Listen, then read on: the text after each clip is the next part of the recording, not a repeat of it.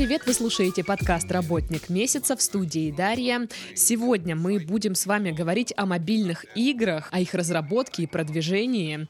А с нами на связи сегодня операционный директор студии разработки мобильных игр «Зимад» Галина Зуева. Здравствуйте! Дарья, здравствуйте! Я рада вас приветствовать и рада приветствовать слушателей подкаста. Всем добрый день! Смотрите, вот статистика нам говорит, что к следующему году индустрия мобильных игр превысит отметку стоимости в сто миллиардов долларов. Это делает мобильный гейминг самой популярной формой гейминга в мире. Галина, вот проконсультируйте меня. Все, все так или нет? Да, совершенно верно.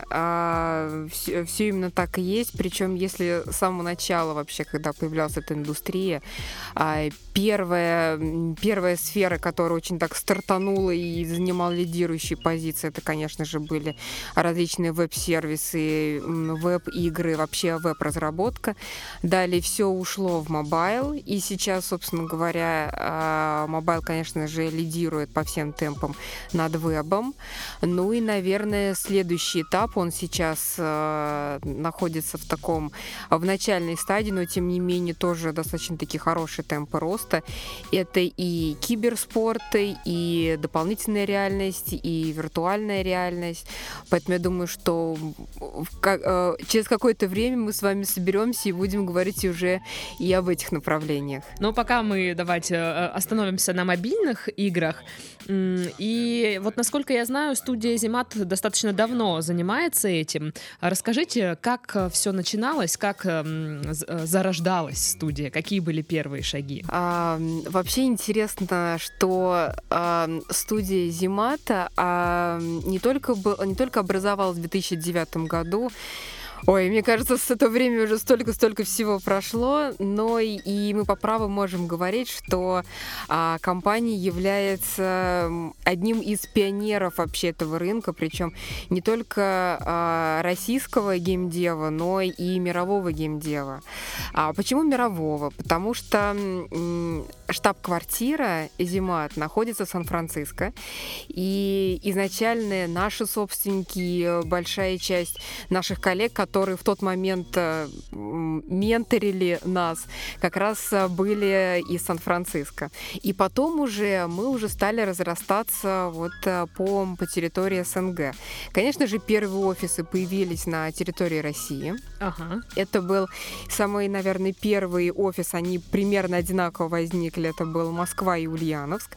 Причем Ульяновск был офис а, по численности работников, по каким-то проектам. Был крупный, чем московский офис. Вот это странно. Это странно, да. Причем, мне кажется, даже не все э, слушатели подкастов, я имею в виду более, наверное, такая молодая аудитория слушателей, не все, наверное, знают, что такое Ульяновск, но я думаю, что знают те, кто в школе изучал дедушку Ленина, был октябренком, пионером, вот это вот. Ну, или кто знает больше Карамзина и любит, или Гончарова, любит его творчество, наверное, это уже будет ближе. Вот. А дальше мы а, разрастались тоже по России. У нас а, возникли офисы а, в Обнинске, в Калуге. А, относительно недавно на территории России мы, мы открыли офис в Санкт-Петербурге. Это, я считаю, это один из таких главных моментов вообще в развитии компании, потому что сейчас Питер — это ну, такие, такая одна из точек вообще развития российского геймдева. А далее у нас появлялись офисы на, появились офисы на территории Беларуси. Это, конечно же, столица Минск и далее Гомель. И один из последних таких зарубежных офисов, который у нас открылся, это на Украине, в Харькове. А, причем, что интересно отметить, это вот те офисы, которые у нас, ну, прям вот офисы в таком классическом понимании, то есть там, где есть вся инфраструктура, куда работники ходят каждый день, каждый рабочий день, я прошу заметить, мы, мы, мы против эксплуатации, вот, но у нас есть еще и достаточно такой хороший процент ребят, которые сидят на удаленке, потому что, ну, как бы это дань самой структуры, самой геймдева, гейминговой индустрии, потому что э, не все работают э, территориально на тех всех городах, где у нас есть офисы, а мы все-таки хотим, чтобы к нам приходили, чтобы, скажем так, вот этот вот геофактор не был определяющим ни для нас, ни э, наших будущих со- э, сотрудников. Угу. Скажите, а вам удавалось, может быть, удалось побывать вот в главном офисе вот в Сан-Франциско или еще нет? Да, причем не раз. Вот обычно мы ездим в Сан-Франциско где-то, наверное, ну мы, я имею в виду с коллегами, конечно же, мы ездим один-два раза в год, потому что Сан-Франциско, вообще почему офис Сан-Франциско? Потому что Калифорния — это, конечно же, один из таких вот, ну вот и геопунктов, которые в Америке, это, ну вот традиционно там, где, там, где вся эта тусовка и зарождалась. Это Facebook офисы, штаб-квартира офиса Facebook, Google, mm-hmm. Snapchat и так далее. То есть вот, вот все вот эти вот на слуху компании, которые есть, они, конечно же, сидят либо вообще сидят в Калифорнии, или вот даже вот офис, они, конечно, в Сан-Франциско. Поэтому конференции, большая часть конференций, которые имеют имя а, в индустрии, они, конечно же, проходят, а, проходят в Сан-Франциско. В марте а, традиционно проходит джи ди си. Это вот одна из самых таких, наверное, главных наших конференций. И мы, mm-hmm. мы обычно туда ездим. Но вот, кстати говоря, в этом году, это, наверное, сейчас будет кликбейт по, по слову коронавирус, и вот в этом году, кстати говоря, конференцию джи ди си в марте ее отменили, и причем вот очень многие конференции, которые вот mm-hmm. в это время проходят, не только вот в Америке, а в Европе тоже отменили вот из-за вот этих вот событий. Давайте не будем о плохом, а вспомним, как, как вы попали в компанию. Когда вот начался вообще карьерный рост? В компанию я пришла в две тысячи десятом году. Тогда я приходила на позицию маркетолога. И, конечно же, тот маркетинг, который был в две тысячи десятом году, и тот маркетинг, который у нас есть сейчас в компании, это практически две разные вселенные, потому что сейчас, конечно же, вот тот отдел, который у нас есть, уже сформировался сейчас, это очень разноплановый, очень разносторонний, очень много направлений, очень много специалистов, прям таких действительно таких классных специалистов. Кстати говоря, насчет классных специалистов и насчет нашего отдела маркетинга, совершенно недавно mm-hmm. на ресурсе ди ти эф вышла очень крутая статья, как, как попасть в User Acquisition и, в частности, как попасть к нам в компанию. Там очень много интересных действительно таких вот, ну, советов, которые, если есть желание вообще попасть в геймдев и попасть через вот направление User Acquisition, то есть это то направление, которое работает с привлечением новых пользователей, привлечением трафика, то, обращаясь к слушателям, почитайте, посмотрите. Думаю, очень много таких интересных будет находок. Надеюсь, это поможет. Там есть подсказки есть. Какие-то, да? Есть. Читайте статью, а, есть. Подсказки — это шикарно. Вот. И вот после того, как как, скажем так, я крепла по, именно вот в маркетинге как специалист. Дальше мне предложили mm-hmm. стать руководителем отдела. А, ну, здорово, конечно же, я согласилась, потому что ну, такой интересный челлендж, почему бы не попробовать. И через какое-то время, где-то примерно, наверное, ну, года два с половиной вот так вот назад, мне предложили занять вот текущую должность, и вот в этом качестве я пребываю на настоящий момент. Вот сейчас вы операционный директор. Как, какова зона ответственности операционного директора? Интересно на самом деле, что э, вот само название должности по-русски действительно идет как операционный директор. А mm-hmm. если мы обратимся к английскому эквиваленту, название будет звучать как си и о. И на русский переводится в, так, на два понятия. С одной стороны, это операционный директор, который управляет различными бизнес-процессами, а с другой стороны, это исполнительный директор. И mm-hmm. вот именно отсюда идет э, такое разное, ну, конечно, в разумных пределах разное толкование. И каждая геймдев-компания уже подбирает именно э, тот э, функционал задач, которые наиболее близки mm-hmm. этой компании. Говоря про мои непосредственные задачи, у меня сейчас на данный момент три таких главных направления, ну, помимо каких-то таких участия в более, наверное, таких э, мелких проектах. Ну, во-первых, это традиционно маркетинг, потому что, ну, чуть ранее я сказала о том, что я пришла через маркетинг и достаточно долгое время в, этом, в этой нише работала, поэтому все логично достаточно.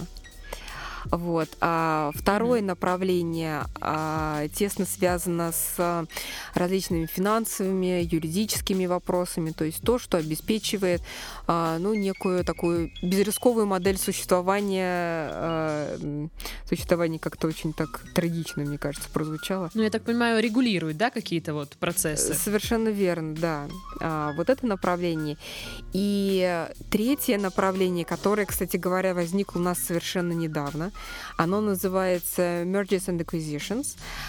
Если перевести на русский, то это направление, которое занимается работой по, по внешним партнерствам, работой по, по привлечению сторонних тайтлов в нашу компанию. То есть это какие-то разработки других студий, которые вы берете как бы под свое крыло. Да, совершенно верно. Одна из целей компании, которая стоит, я имею в виду, вот перед этим конкретным направлением, это искать mm-hmm. различные формы сотрудничества со сторонними студиями разработки.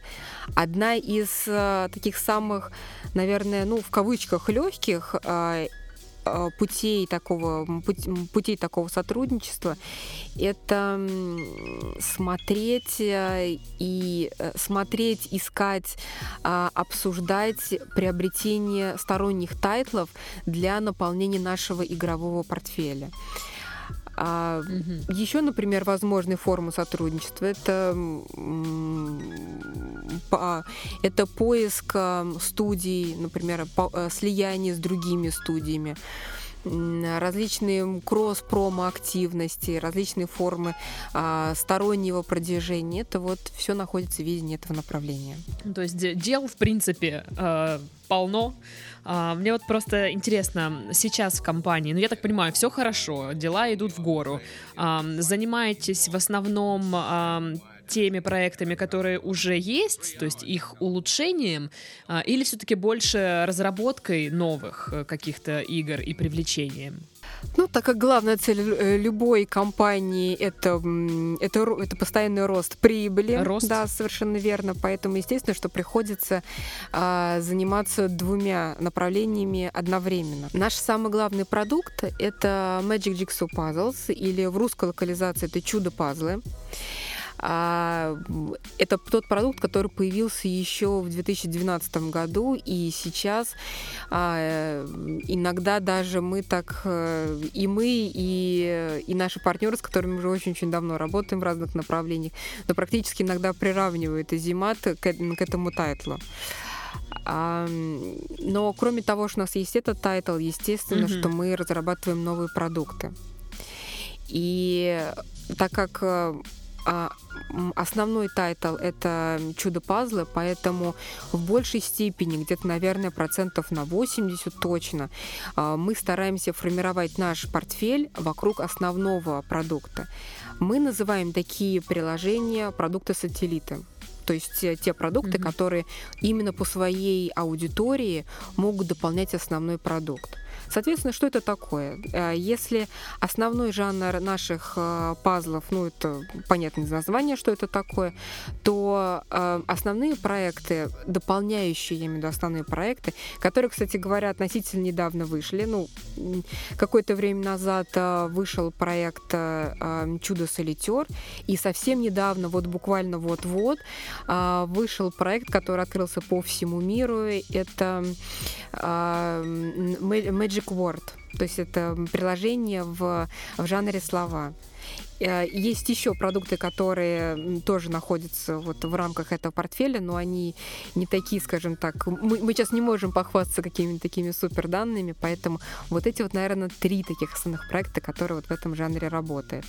И еще тоже могу упомянуть, что а, в качестве, наверное, такого дополнительного экспериментального направления вот а, к тому портфелю, о котором я сейчас говорила, у нас есть более такой казуальный а, более казуальная ниша. И один из главных проектов, который, ну, вообще, получается, он второй проект в компании, это проект Dig Out. Очень такой интересный, казуальный, там очень интересная механика, uh-huh. ю ай, ну, одно удовольствие в него играть. Uh-huh. Ну, я, насколько знаю, его там э, как-то переделывали, да? То есть он сначала был в одной форме, а потом какой-то у него был, э, э, ну, как, как ребрендинг. А я бы не сказала, что это был ребрендинг, потому что, наверное, это понятие больше относится, наверное, к способам продвижения, вернее, даже не к способам продвижения, а вот если уж быть прям, если мы уж пошли уточнять, то а, скорее mm-hmm. это одна из форм позиционирования. А здесь были очень глубокие внутренние переработки. А, mm-hmm. Я не знаю, насколько аудитория подкаста знакома с этим продуктом, поэтому не будем, скажем так, это засорять, но э, оставим такую небольшую интригу, что э, посмотрите... Э, попробуйте. Попробуйте этот продукт сейчас, еще расскажу, Dig Out, найдите на своих девайсах, посмотрите, ну, действительно, переработки были очень большие, и сейчас там, ну, играть можно долго и долго, поэтому у нас сейчас идет очень хорошее увеличение игровой сессии, как раз именно после э, переделывания продукта. Передел, ага. Ну вот смотрите, давайте, может быть, на... В примере чудо-пазлов поговорим а, о том, как продвигать мобильные игры. Вот какие каналы и инструменты для этого лучше подходят, ну, наверное, вот на, на вашем опыте. Да, действительно, так как продукт уже имеет, с одной стороны, достаточно долгую историю, а с другой стороны, ну, опять же, и из жанра, и из названия понятно, что продукт крайне нишевый. Но именно вот за ту долгую историю существования продукта и очень такой тщательный подход к маркетингу. Вот даже не буду скромничать и скажу достаточно громко, но абсолютно адекватно и обоснованно, что сейчас этот продукт является одним из лидеров рынка. И если вы поиграете в этот продукт, то, ну, я думаю, вы поймете, почему вот я с такой уверенностью об этом говорю. А что касается маркетинга, действительно продвигается э, различными путями. Один из основных инструментов — это User Acquisition. Это вот такая небольшая отсылочка, почему я вначале говорила э, про, про нашу статью, почему именно User Acquisition. Э, Опять же, такой небольшой такой бэкграунд, что это такое. User Acquisition — это работа с трафиком. Работа по привлечению пользователей э, в продукт, и причем э, привлечение трафика э, с различных географий. А, то есть работа может идти как к привлечению пользователей из Соединенных Штатов, так и с Вьетнама, с Австралии, то есть со, все, со всего, со всего мира. А, работа с различными сетками, работа с, с, различными, а, с различными игровыми агентствами, работа по привлечению различных категорий пользователей. На самом деле это очень такая скрупулезная, каждодневная работа, работа с большими бюджетами, работа с аналитикой, потому что одно дело привлечь пользователей, то есть это работа на количество, а с другой стороны необходимо понимать, а того ли пользователя ты покупаешь, mm-hmm. и насколько э, профитно, насколько окупаемо ты покупаешь, э, ты приобретаешь этого пользователя. Поэтому вопрос окупаемости – это один из основных, если в принципе не основной, э, момент именно в User Acquisition. А вот в моменте вот про оптимизацию рекламы, м- машинное обучение как влияет на вот этот процесс? В прямой вообще, в прямой в взаимосвязи. у нас в компании есть два, два больших подразделения, которые и помогают анализировать, и дополняют друг друга. Это отдел аналитики и отдел инфраструктуры. Ну, один отдел mm-hmm. анализирует все эти данные, работает с данными, а другой отдел помогает в техническом плане все это реализовать, постоянно поддерживать, постоянно обновлять эти данные. Поэтому это большой респект нашим коллегам, которые работают в этих отделах и постоянно смотрят, как, как сделать лучше, как сделать правильнее. По поводу фичеринга. Во-первых, что это такое? Во-вторых, читала в интернете, пишут, значит, что это уже неэффективно. Так ли это? Ну, как мы всегда любим э, начинать ответы с конца, то э, я тоже отвечу на самый последний вопрос. Ну, действительно, человеческое ага. восприятие работает именно так. А, нет, неправда. Это до сих пор эффективно, это до сих пор работает, как минимум потому, что э, это... Это бесплатный способ а, привлечь большое количество а, пользователей, большое количество органики просто так. Ну, а, условно, ты практически ничего не делаешь, а у тебя много сразу же трафика. То есть это практически волшебная кнопка бабло, как мы сейчас любим говорить, для того, mm-hmm. чтобы, для того, чтобы получить а, много-много хороших пользователей а, в игру. Но здесь есть такой момент, на самом деле, вообще, что такое фичеринг? Когда мы заходим в магазин, в стор, это может быть Apple Store, это может быть Google Play, вот все те категории, которые нам бросаются в глаза изначально, которые находятся на фокусе нашего внимания, это как раз те самые редакторские подборки, которые дополняются именно вручную теми специалистами, которые как раз в этих сторах работают.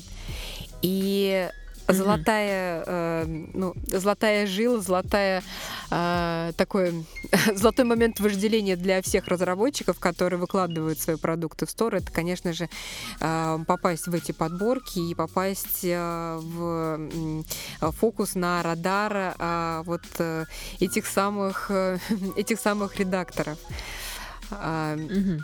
То есть, по сути, нужно понравиться редакторам. Да, да. Вопрос всегда только стоит, как им понравиться, потому что здесь уже гораздо сложнее. На самом деле и Apple Store, и Google Play, ну, какие-то такие статьи, какие-то подсказки разработчикам, они периодически, конечно же, выпускают, потому что кроме того, что существует конкуренция между разработчиками, между тайтлами, конечно же, есть конкуренция и между этими двумя сторами. И, конечно же, задача каждого из сторов привлечь, во-первых, как можно больше, а во-вторых, как можно более качественных приложений, которые как раз и соответствуют тем требованиям, которые, ну, каждый стор к, к игровым тайтлам и предъявляет. То есть нет вот этого «заполните заявку, заплатите деньги, чтобы оказаться там в топ десять рекомендуемых». Это все исключительно подборка редакторов. Ну, про деньги я говорить не буду. Это пусть это останется на совести тех, кто, я не знаю, занимается этим, этим или нет. Но вообще, конечно же, таких моментов нет. Я думаю, что, ну, вряд ли когда-либо будет, потому что самое главное, что, на что обращает внимание любой магазин, это, ну, во-первых, чтобы игра технически была... была сделана, и в нее было элементарно приятно играть, ничего никогда не зависало, но это хотя бы, скажем так, больше процента этого времени. Вот. А во-вторых, чтобы она отвечала тем требованиям, которые стор э, предъявляет э, ко всем тайтлам, потому что все равно есть э, разница в требованиях одного и второго стора. Ну и, конечно же, чтобы продукт mm-hmm. отвечал последним э, тенденциям в мобильной индустрии, которые есть, и чтобы не было какого-то, знаете, такого страшного дизайна, там, который был mm-hmm. актуален, там, не знаю, там, лет пять назад, то есть, чтобы все самые последние веяния м, по разработке, по, по ю ай, mm-hmm. по, м, даже по маркетингу, который, э, который стор так или иначе отслеживает, конечно, чтобы в этом продукте они все были учтены. Как вы думаете, количество рекламы в приложении влияет вот на, на возможность попадания вот в, этот, в эту подборку? Ну, вообще, такой информации по поводу того, что влияет или не влияет, ее нет. И вот так прямо говорить, что вот если нет рекламы, то это прямой путь фичеринг. Ну, я бы не стала. Скорее, реклама должна быть, и реклама все-таки должна быть хорошей, потому что это способ монетизации продукта, потому что, ну, как бы... выпускаются продукты именно для того, чтобы приносить возврат инвестиций для собственников компании. Поэтому нет, реклама должна быть. Вопрос только какая, чтобы она была, конечно же, в рамках разумного, не надоедливой, не чтобы была страшной. А в рамках разумного, я думаю, что абсолютно это нормально. Что по поводу мошенничества в сфере мобильных игр? Я думаю, что э, чудо-пазлы могли сталкиваться с какими-то такими штуками, нет? С подделками, например. Сталкиваемся и сталкиваемся каждый день, причем чем больше индустрия взрослеет, тем способы фрода, это как раз вот то, о чем мы говорим, способы различной мошеннической деятельности, они становятся, их не только становится все больше, они, скажем так, становятся все изощренней. Да-да-да, вот, вот именно это слово. И, соответственно, вот именно такие, ну, более такие, более такие продуманные способы мошенничества и породили э, такой подвид бизнеса в, в, нашем, э, в нашей игровой индустрии. Это э, появление крупных, сильных игроков э, по, по аналитике и причем по отслеживанию вот так, такой фродовой активности в приложениях. А, фродовая активность — это какие-то э, ну вот, подделки, мертвые пользователи, об этом, да, речь? Да, совершенно верно. Вот, наверное, один из самых простых примеров, чтобы показать, что это такое, это, это отзывы. А вернее, это такие, ну, любому... Липовые отзывы. Липовые отзывы, да, которые всем понятно, что они, ну, как бы это абсолютно фейк. Во-первых, это может быть... Их может быть слишком много, когда, например, понятно, что загрузок, их, что, что загрузок не очень много. И mm-hmm. когда, например, все отзывы положительные, там практически идут одни пятерки. Или, например, когда, наоборот, все, все отзывы отрицательные. Это, например, может говорить о том, что особенно если это продукт, сильный лидер отрасли, это может быть, что другие продукты специально, вернее, другие студии специально делают, ну, такие, знаете, активности для того, чтобы были отрицательные отзывы, чтобы, скажем так, ну, так убирать немножко свои, своих конкурентов. Поэтому отзывы — это вот один из самых таких простых способов, чтобы понять, что что-то явно здесь не то происходит с приложением. Mm-hmm. Mm-hmm. А, ну вот вообще продвижение игр у нас в стране, за рубежом, я же так понимаю, продвигали, да, и в других странах.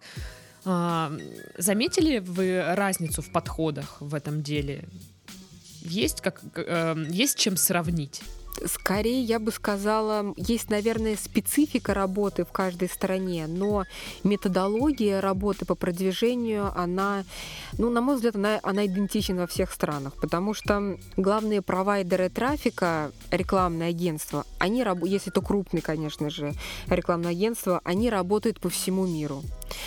Если мы говорим про продвижение через соцсети, соцсети тоже охватывают весь мир. Если мы говорим про продвижение через посадочные странички, через ключи, через оптимизацию самой странички на сторах, это тоже, понятно, распространяется на, на весь мир. Поэтому нет, методология одна, есть только какие-то исключения. А, ну, наверное, перейдем к финансовой стороне вопроса. Я думаю, что она всегда интересует многих. А, на чем строится доход в сфере мобильных игр? Понятное дело, что реклама это есть всегда, но наверняка есть что-то еще. Да, есть, все правильно. Я бы выделила три основных канала монетизации, которыми, с которыми могут работать игровые студии. Ну, во-первых, это действительно это реклама, причем различные форматы. Это могут быть, это могут быть и баннеры, это могут быть и видео, и различные виды и подвиды м- таких форматов. А далее это встроенные внутриигровые покупки. Ну, что это может быть? Это, например, различная прокачка персонажей, различные uh-huh. монетки, покупка каких-то э, хаков для того, чтобы проходить уровни и так далее. А, кроме того, это как третий, как третий канал, это подписки.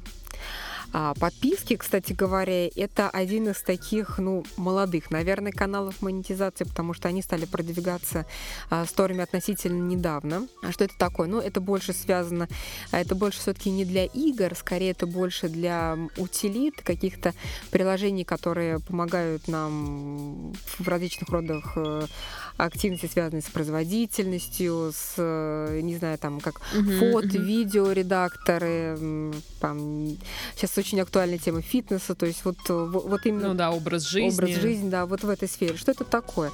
Это, например, мы понимаем, что, например, есть определенный, ну не знаю, счетчик калорий, если уж мы про фитнес.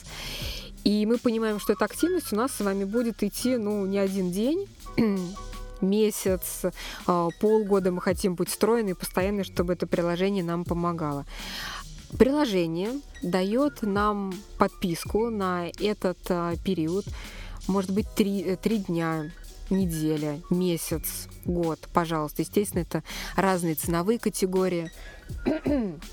Соответственно, будет отличаться цена, но за весь, вот в чем прелесть этого канала монетизации именно для пользователя, в том, что ты платишь один раз и получаешь доступ ко всей инфраструктуре приложения. И очень часто там не нужно тебе смотреть рекламу, не нужно что-то там докупать. Иногда, конечно же, есть что-то такие встроенные покупки, но практически вот большей частью приложений, если уже ты платишь за какой-то временной период, то конкретно в этот период полный доступ ко всем фичам, пожалуйста, пользуйся и получай удовольствие или какой-то, какой-то формат формат полезности. Деньги мы... Ну, мы разобрались, откуда приходят деньги, откуда берется доход, на что он потом тратится. Конечно же, он тратится на развитие.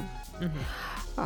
Потому что, ну, это, конечно, замечательно работать ради, работать ради работы или... Делать, делать игры, делать классные игры, но а, когда рассматриваешь этот вид деятельности именно как постоянный бизнес, а вернее как постоянную операционную деятельность, понимаешь, что есть издержки, которые являются постоянными. А что это значит? Это значит, ну, во-первых, это сама разработка игр. Это все моменты, которые связаны с разработкой. Ну, в частности, это а, зарплата всем тем специалистам, которые, которые вовлечены в процесс. Это может быть э, различные бюджеты, которые идут на маркетинг, потому что сейчас, если раньше, например, можно было сделать какую-то кампанию и там какой-то в ограниченный период времени, и потом пожинать плоды от, от всего этого великолепия, то сейчас нет. Если хочешь стабильный рост дохода, значит, постоянно должна быть, постоянные должны быть инвестиции именно в маркетинг. Вот. Ну и плюс еще различные остальные а, издержки, которые так, с которыми так или иначе компания сталкивается. Поэтому это постоянная забота о развитии, постоянные вложения, ну и, соответственно, получение а, приятных а, таких бонусов в виде, в виде прибыли и в виде а, того, что компания свои позиции на рынке укрепляет и становится одним из ведущих продуктов, одной из ведущих компаний в своей нише. Тогда интересует такой вопрос. Кто такой паблишер? Зачем он вообще нужен студиям? Если мы говорим про паблишера, наверное, стоит упомянуть название паблишер в связке с, со студией разработки, потому что, ну, они всегда работают в, в таком в тесном сотрудничестве. Есть компании, обычно это молодые компании, так называемые инди-разработчики, у которых есть горящие глаза, есть игра, как минимум на, в какой-то такой в начальной стадии. Mm-hmm. Или, но денег нет. Но денег нет, да, но есть желание игру выпустить на стор. А иногда, кстати говоря, это может быть не только отсутствие денег, но и отсутствие какого-то а, видения, понимания, а вот как вообще выпускать игру на стор. То есть а, элементарно, а вот что делать так, чтобы за- запустить игру на стор и что потом делать дальше. Кроме того, иногда даже не, нет, а, нет вообще какого-то представления. Вот мы игру сделали, окей, она классная, там, там бегают герои, дерутся на мечах.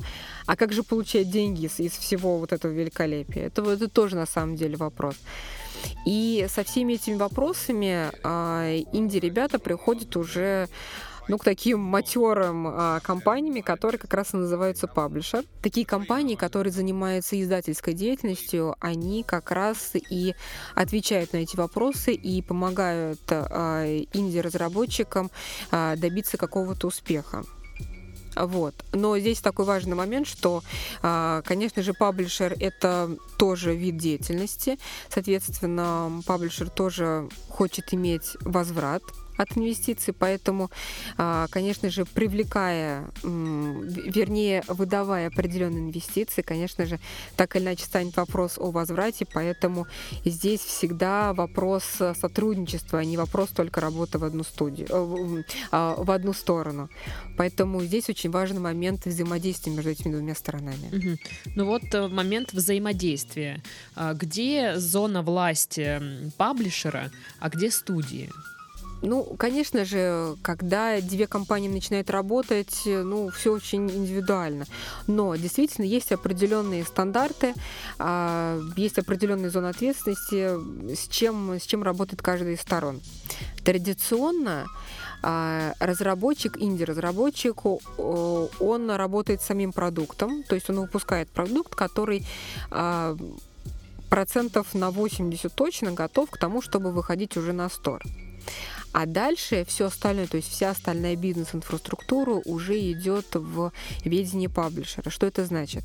Во-первых, идут различные доработки именно самим приложением. Причем, я думаю, что любой грамотный паблишер, ну, все, все те ребята, которые занимаются именно издательской деятельностью, конечно же, понимают этот момент, что нужно включаться не вот в самый-самый-самый последний момент, а уже действительно на таких стадиях, когда, когда уже приближается к концу, для того, чтобы именно на этой стадии дорабатывать и включать вообще в принципе различные монетизационные стратегии.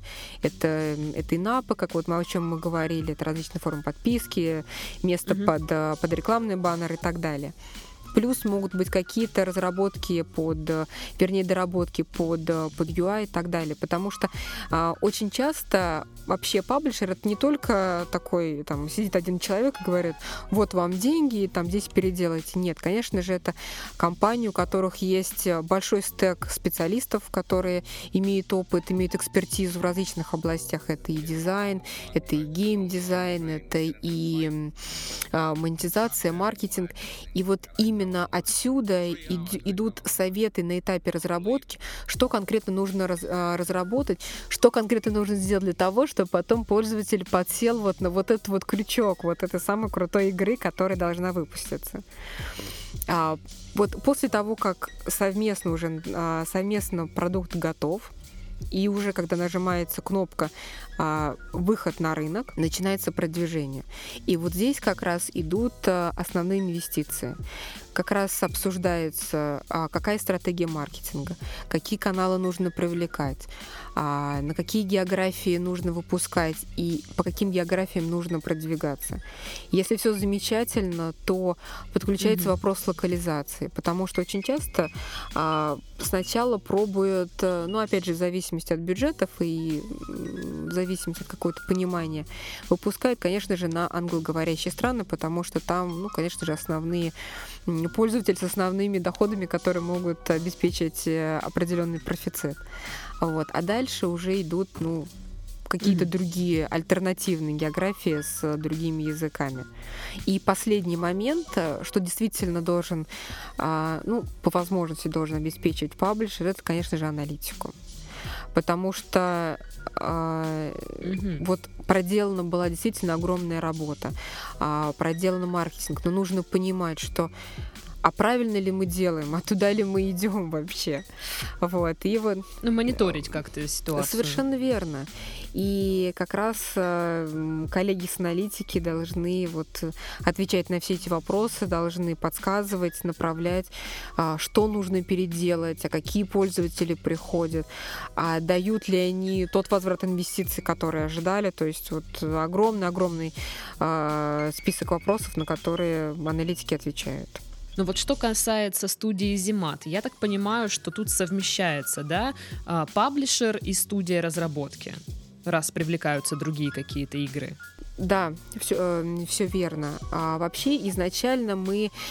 Мы не можем сказать, что мы паблишерами стали только что, потому что в классическом понимании разработчик — это та студия, которая только, как я говорила ранее, это та, та студия, которая только готовит проект, а дальше уже они выходят вот к тем ребятам, которые занимаются издательской деятельностью.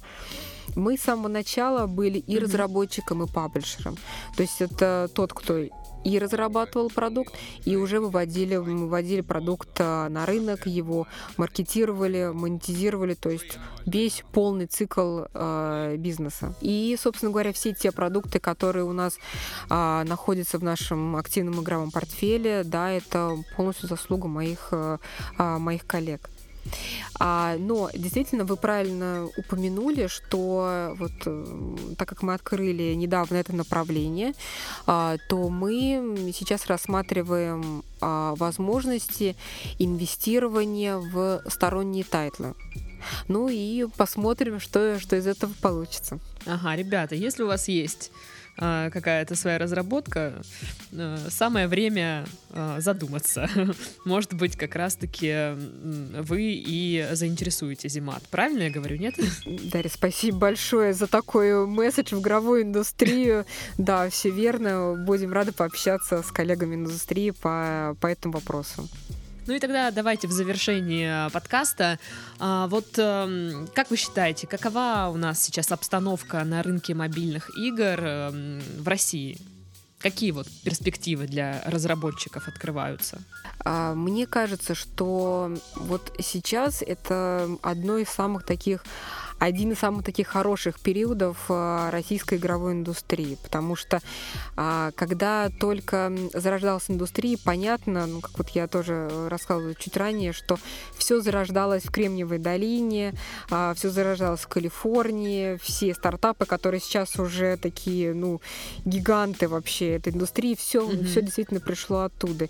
И мы, я имею в виду, вот из России, мы только на них подглядывали, за ними смотрели, блин, а что же у них там происходит? происходит. Но сейчас, а, так как а, достаточно много специалистов, которые уже поработали в различных компаниях, причем в компаниях мирового уровня, которые поработали с разными проектами, а, которые уже понимают, а что же такое игровая индустрия и как а, зарабатывать деньги в этой индустрии, и все эти специалисты уже работают здесь у нас, в России, то понятно, что сейчас это, ну, если это, конечно же, не золотой век российского геймдева, то, скажем так, мы очень близко, и я думаю, что перспективы очень такие, ну, очень такие хорошие.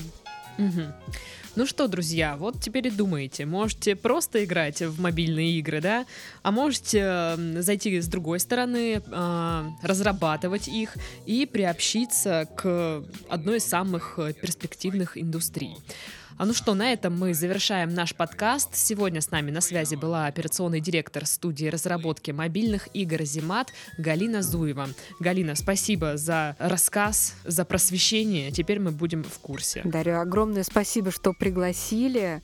Я надеюсь, что вот та информация действительно была интересной. И обращаясь к слушателям подкаста, ну, конечно, я призываю тоже заинтересоваться этой сферой.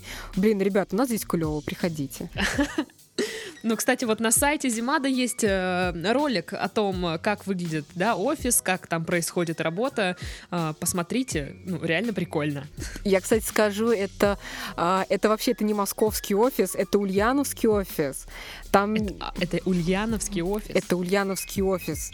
Да, ага. да, у нас здесь у нас очень прикольно. Кстати говоря, совершенно недавно был ремонт в московском офисе, но там нет просто такого ролика, но есть крутые фотки, так что поинтересуйтесь. И крутой ремонт.